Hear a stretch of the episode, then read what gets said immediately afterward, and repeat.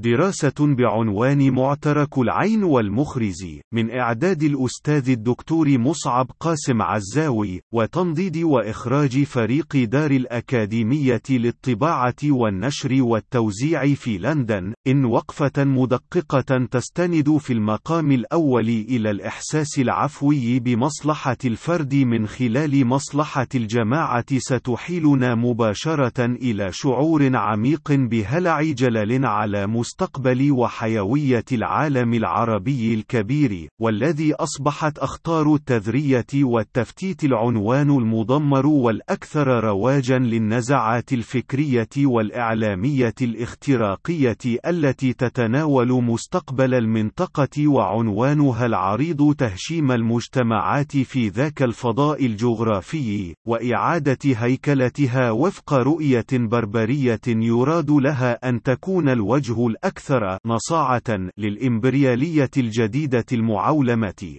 وقد يكون التهشيم النفسي والحضاري على رأس قائمة صدوعات التذرية الاجتماعية مفصحا عن نفسه بتعزيز شعور التنكس التاريخي والعقم الحضاري مترافقا مع دق طبول احتراب الأشقاء وأبواق حصار قابيل لهابيل ومحاولة قرن استدامة تلك الحال الشوهاء باستمرار الدفاع عن حق تلك المجتمعات في حياة كريمة وعادلة لأبنائها، وتسويق أن المدخل الوحيد للهروب من هذا المصير المحتوم هو الانصياع في ركاب مشاريع التصفية الحضارية للمجتمعات العربية من خلال المشاريع الاستسلامية المتنوعة، وعلى رأسها إعادة إنتاج مشروع الشرق الأوسط الجديد جهارا نهارا دون الحاجة لتلطي المنخرطين في حبائله وراء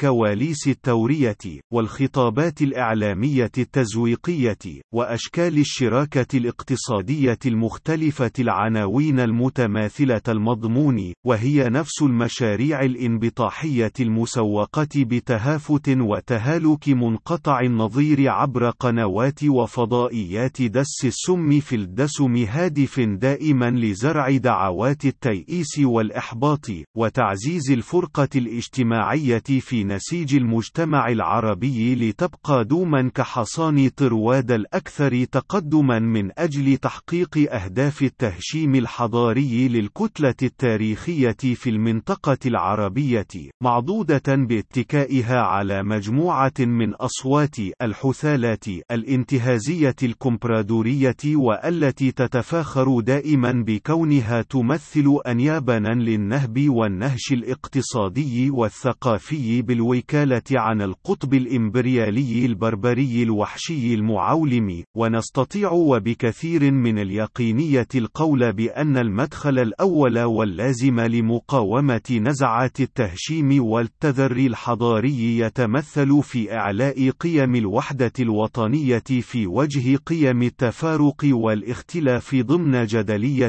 تدرك بأن الصمود في وجه قيم العامل الخارجي التفتيتي يتمثل في أولا في تعزيز اللحمة الداخلية للنسيج الاجتماعي الوطني حيث أن مقومات الصمود الأولى هي ثبات الكتلة التاريخية وتلاحمها مما يجعلها أكثر قدرة على الصمود الذي يمكن له أن ينتقل إلى موقع الفعل والتأثير إذا استطاع الاستفادة من المخزون الحضاري والبشري الهائل في فضاء العالم العربي، والذي للأسف الشديد لم يخرج إلى حيز التأثير إلا في فترات محدودة من التاريخ العربي المعاصر وضمن ظرف استند إلى حركة مستندة إلى الزخم وليس على الوعي النوعي عندما يأخذ طريقه إلى السوية الشعبية الأكثر اتساعا، ونستطيع التشديد على أن قيم التوحيد الأولى التي يجب السعي الدؤوب لترسيخها في الواقع الاجتماعي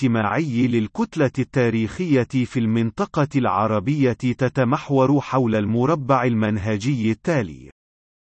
أولاً، تعزيز منهج التعددية الفكرية والإيديولوجية والسياسية ومفهوم القبول بوجود الرأي الآخر على قاعدة من التكافؤ والندية والتكامل من أجل تكامل الجهود للدفاع عن الوجود الحضاري للكتلة التاريخية، والذي يمثل الهدف الذي يجمع عليه كل الفرقاء، والذي يجب أن يترافق دائما بالنضال لاستنهاض وتوطين القاعدة الديمقراطية في حقل السياسة والمجتمع وخاصة فيما يتعلق بخيارات المجتمعات الأكثر حيوية وجوهرية وتمس مستقبل وجودها الحضاري. ثانيا، إعادة الاعتبار لمفهوم التشارك الاجتماعي والتساوي في حق المواطنة، وأن الوطن والوطنية حق للجميع ضمن شرط توازن الحقوق والواجبات والذي يجب أن يشمل الجميع ضمن إطار مجتمع القانون الذي لا يملك أحد تجاوزه بأي حال من الأحوال. ثالثا،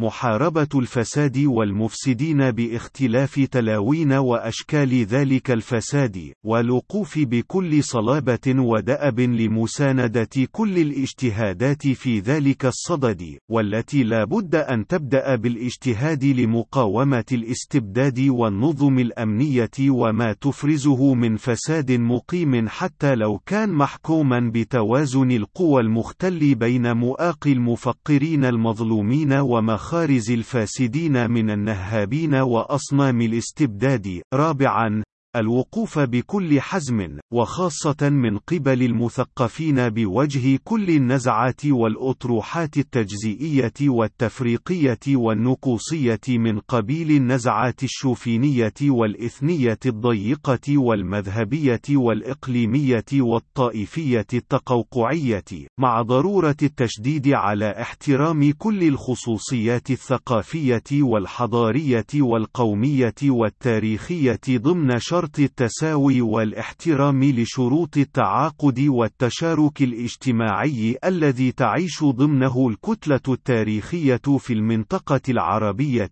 حيث أن هذه المركبات والنزعات التنكسية التفتيتية تطرح خطرها الداهم والكامن دائما، والمتمثل بتهديد تسيير المنطقة في ركاب الفوضى الخلاقة لتسهيل تنفيذ مشاريع التذرية والتفتيت الساعي الشرعية للهيمنة على المنطقة ومقدراتها، ووأد احتمالات العيش الكريم لأبنائها ومن سوف يخلفهم فيها في قابل الأيام.